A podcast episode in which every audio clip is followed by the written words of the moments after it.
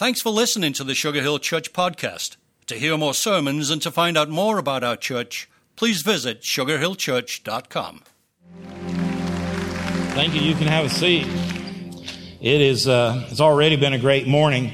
We had a wonderful service at 9:30 with a packed house and kids galore over in the chapel and downstairs. The name of the room is City Gate. I couldn't. I had a brain freeze there, and I couldn't quite pull it out. So, um, when I was a little boy, I loved baseball.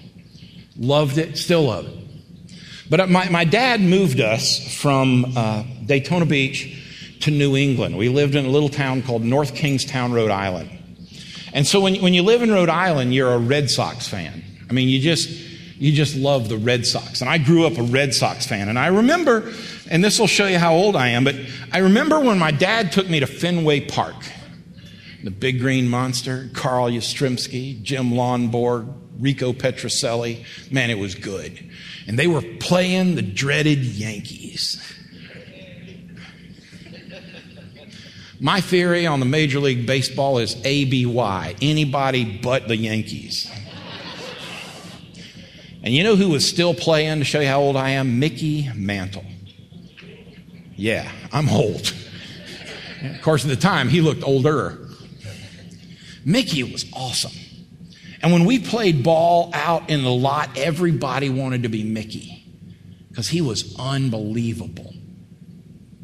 Mickey squandered and wasted his career because he basically drank himself out of being able to be a great ball player.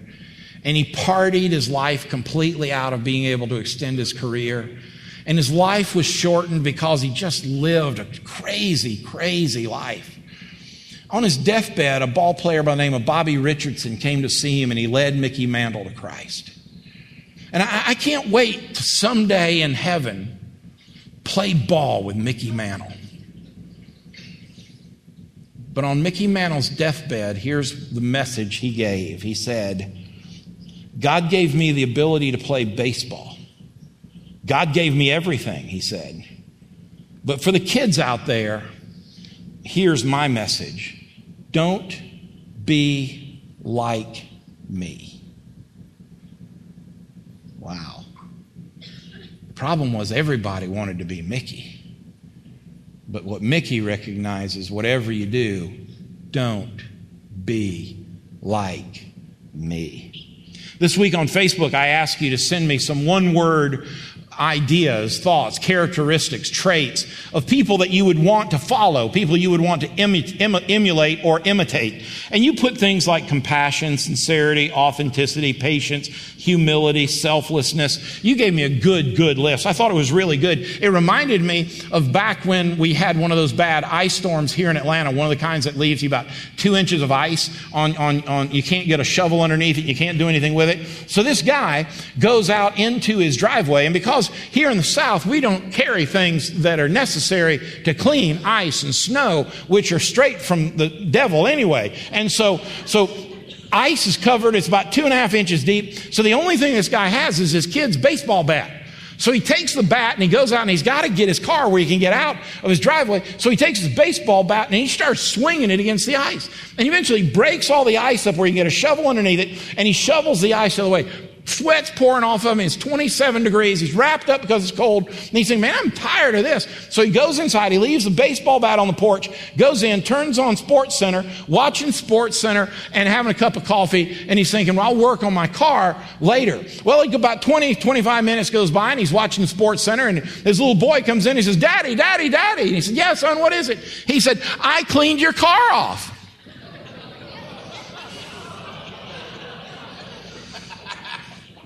To which he said, Son, what'd you clean the car off with? The same way you did, Dad. Not cool. Not cool. But you know what that kid knew to do was to imitate his daddy. We all imitate somebody, and somebody imitates us. We all imitate somebody, and somebody imitates us.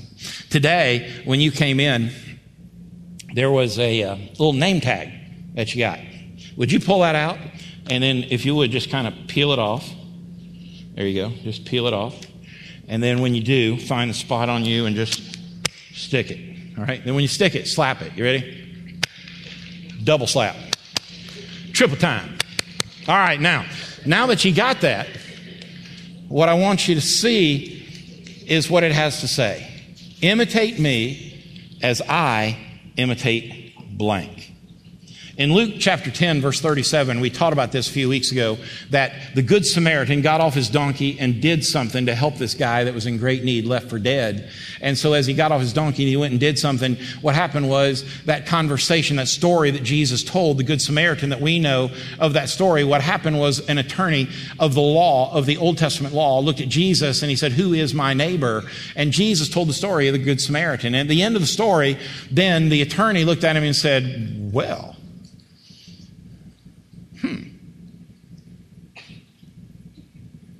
Which one is my which one would be the neighbor? And, and, the guy, Jesus said, which one of these guys would be your neighbor? And the guy said, Well, I, I guess the one who showed mercy. Now listen, I guess the one who showed mercy. You know what Jesus said to him? Go and do, say it out loud, likewise. Go and do likewise.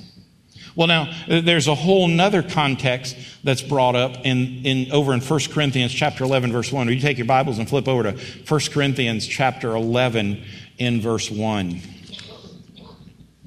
In. Uh,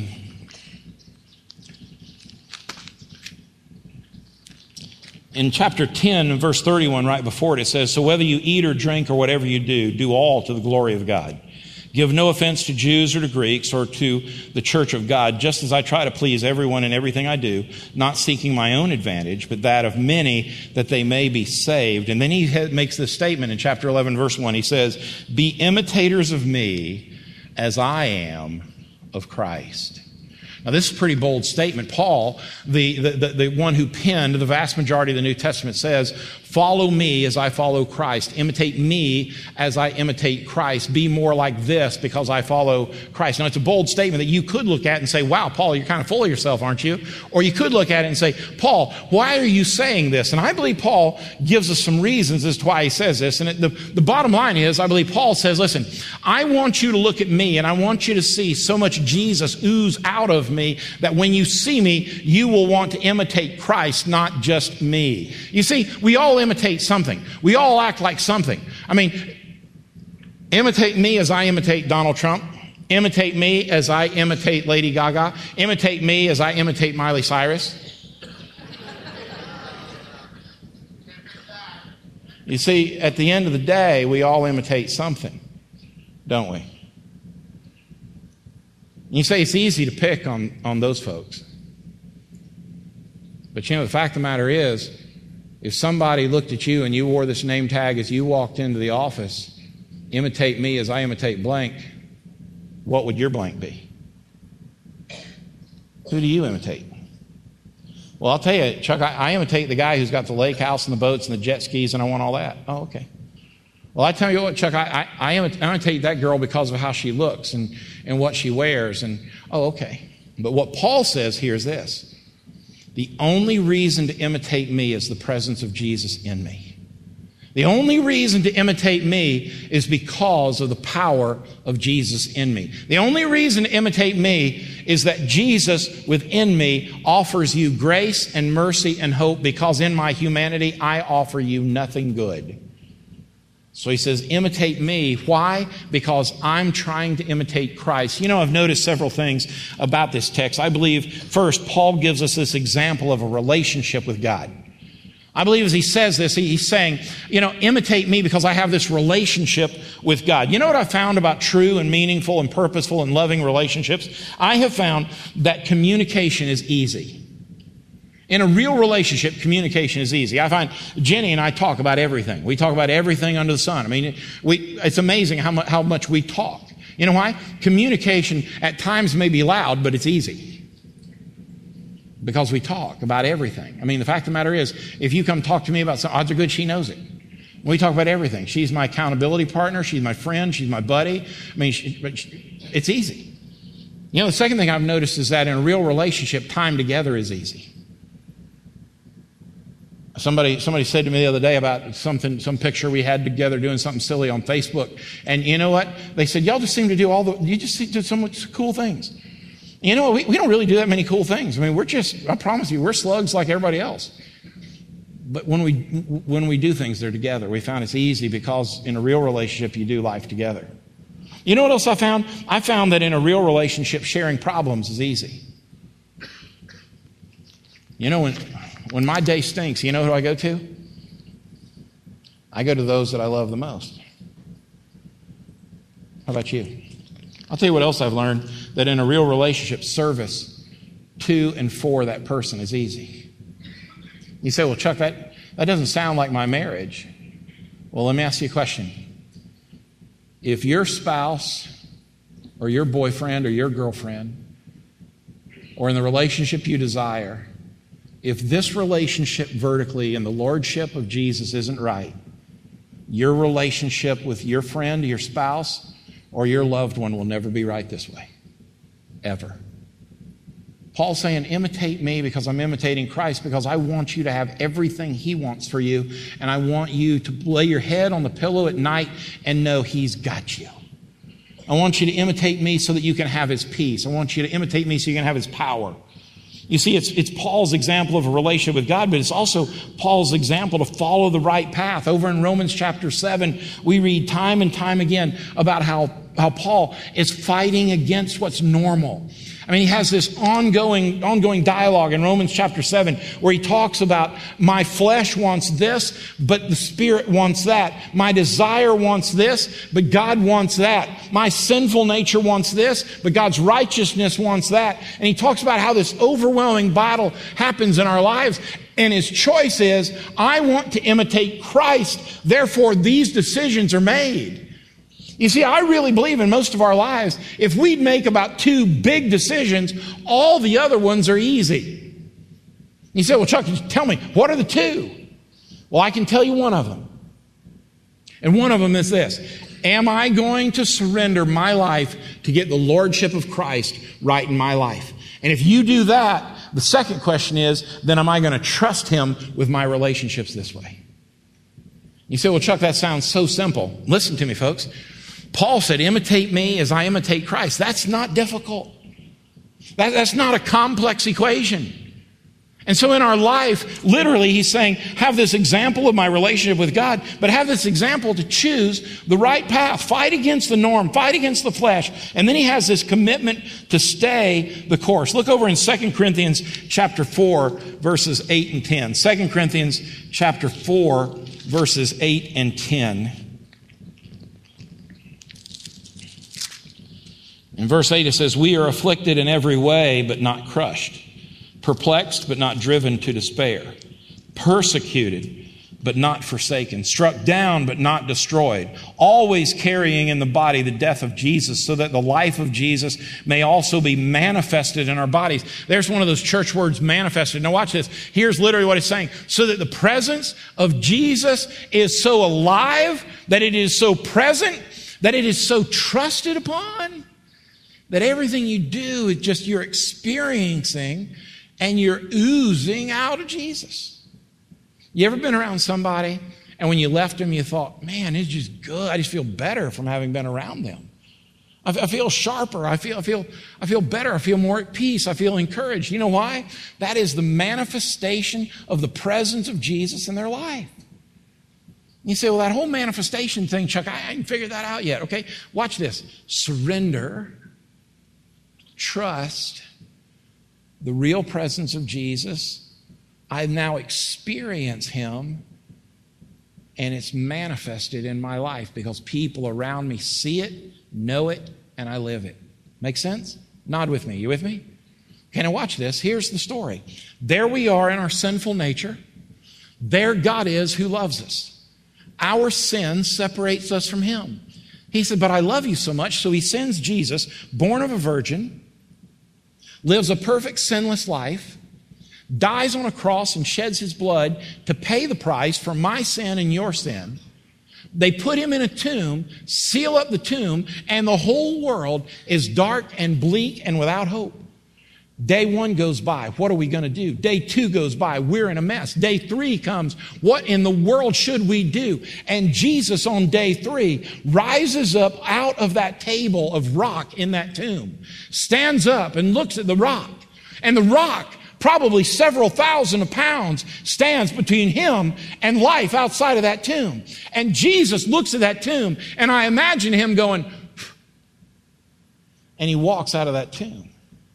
And as he does, later he ascends to heaven and sits by the right hand of the Father. And as we surrender to him, someday he says, Well done, good and faithful servant, and gives us life more abundantly here and eternally forever in glory. And that, my friend, is the manifestation of the gospel of Jesus in our life today.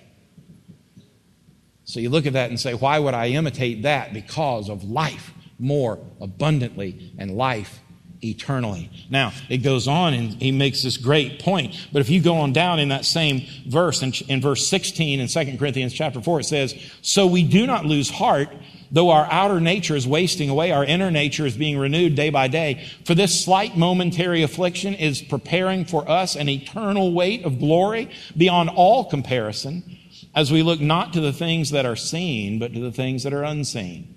For the things that are seen are transient, but the things that are unseen are eternal.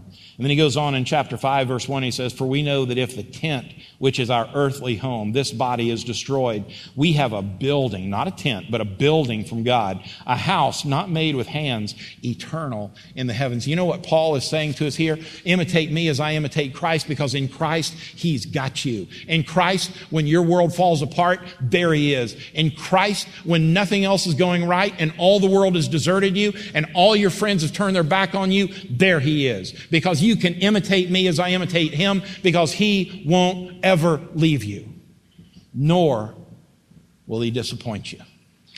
You look at this and say, man, that's pretty rich, Chuck. Just stay the course. But then you see Paul's commitment to consistency over in Philippians chapter 4, verses 11 and 13. Look with me if you would. Philippians chapter 4. Matter of fact, let's just start in verse 11. Not that I am speaking of being in need, for I have learned in whatever situation, listen to this, I am to be, listen to this word, content. I know how to be brought low, and I know how to abound. You know what he's saying? I know what it is to have a bunch, and I know what it is to have nothing.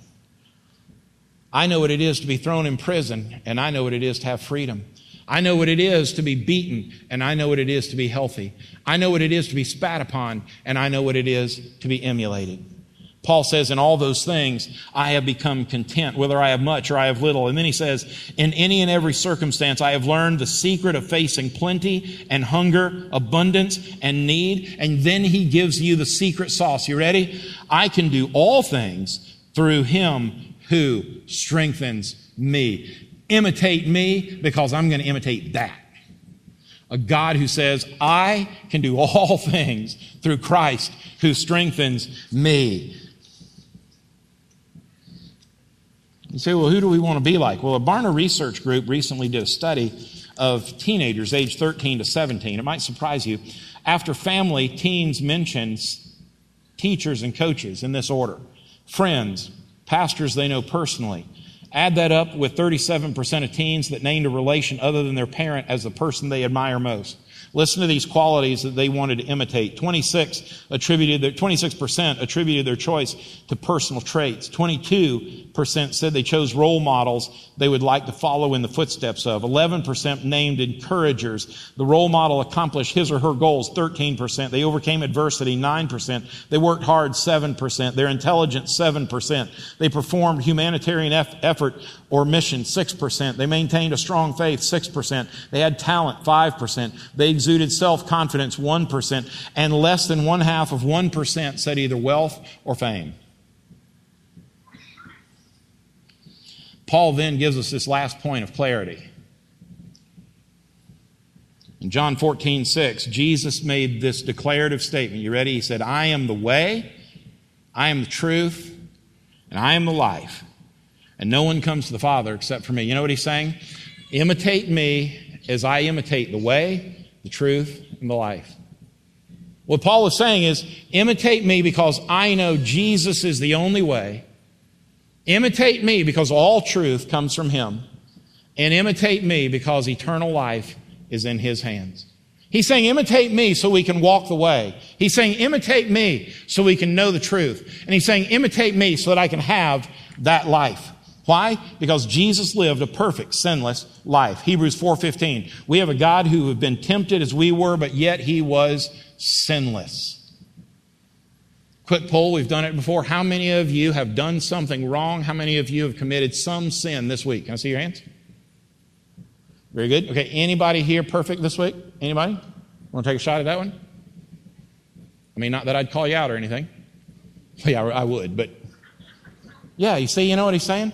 That Jesus came and experienced temptation so that he would know how not just to sympathize for us, but to empathize with us and walk with him. Imitate me as I imitate him. Why? Because he's walked in our steps and yet he was fully God and fully man. And in those steps, he lived, a perfect sinless life. Secondly, Jesus showed us that greatness comes through humility and serving others. In Mark 10 45, here's what we know about Jesus. For even the Son of Man, Jesus, came not to be served, but to serve and to give his life a ransom for many. Imitate me as I see someone who serves other people. And then Jesus defeated the heart of every problem that causes us to fall, that causes us problems, that causes us to mess up. He defeated sin. He defeated death. And no matter how great somebody might be, they can never ever save themselves from sin apart from Jesus. All men have sinned according to Romans 3:23. And that's why Paul says, "Imitate me as I imitate him." So I suppose the only thing left to ask you is this. According to this tag, who do you imitate? Because that's how other people will imitate you. Imitate me as I imitate the one who loved us that much. Would you pray with me? The heads bowed and with eyes closed, listen, friend. You may be here today and you have never been able to settle in your heart Jesus and the Lordship in your life and being able to say, I need Him. I, I need to start my life over. I need to know He's got me. I need to know He holds me. You know, the Bible says if you call upon the name of the Lord, you'll be saved. And that word saved is literally saying then you'll accept the lordship of Jesus. Let him be the boss of your life. Let him take over. Let him reside in your heart and give you a brand new life. And it's easy as saying something like this Please forgive me my sin. I know I've made a mess. Come into my life and be my Savior. And I want to turn my life around, Jesus. I want to live for you. I want to thank you for dying for me and raising from the dead for me paying for my sins. If that's your prayer today, and that's the desire of your heart today, with every, every head bowed and with every eye closed, I'm going to ask you so nobody can see, just real easy and gently, just slip your hand up. About 10 people in the first service said that, yeah. Yeah.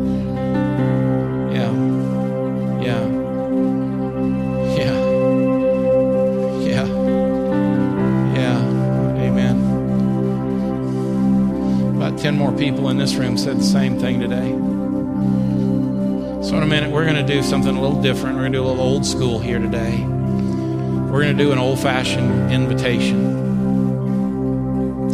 And in that invitation, what we're going to ask you to do is two things. For those of you that prayed and gave your life to Christ today, we're going to ask you in just a minute, I'm going to have growth group and community group leaders just come up here and stand, and any pastors that are that are in the room and not teaching somewhere right now, just come stand up here. And I'm going to ask you when we start singing, if you lifted your hand and you said yes to Christ, I'm going to ask you to go to one of those folks and say, "Hey, can I just I prayed with Christ? What do I do? I prayed with Chuck to ask Christ into my life. What do I do now?" They won't embarrass you. They won't stand you up for anybody. They'll literally just sit down and help you. But for the rest of you here that that you know you're saved, you know you're in the right place God wants you to be. I'm going to ask you while we sing to come up and there's there's baskets up here at the altar and they're they're little plastic bags. They're not even the size of a sandwich bag. And we're going to ask you to take the, that bag home. We're going to ask you to pray over it. In the end of every day, when you throw your change into a into a drawer, into a bucket, or wherever you put your loose change, we're going to ask you to put it in this little bag. And we're just going to ask you when your bag's full, just bring it back. And 100% of what we do, we're going to use to feed orphans in Haiti. 100% of it. We're going to make it easy for those of you who prayed and gave your life to Christ. So I want to invite you, if you're a community group leader or you're growth group leader or you're pastor on our staff, I'm going to ask you to just come up here now and just stand. And there may be some folks come up to you today and say, I prayed with Chuck today. I want to, I get my life right. We're going to make it so easy on you so you're not embarrassed. You're not the only one because we're going to have a ton of people coming moving up here to grab these bags. So I'm going to ask you to do two things. If, if you want to come join this church and know what it's about, you come and talk to one of these folks. Today, if you prayed and gave your life to Christ or you want to, come and talk to one of these folks. If you want to come grab one of these bags and take them back and let that be a part of your worship to serve and minister to these kids, you come. So, Heavenly Father, do what only you can do in this time and draw our hearts and draw our lives to serve you and to love you and to know you more. In Jesus' name we pray. Amen.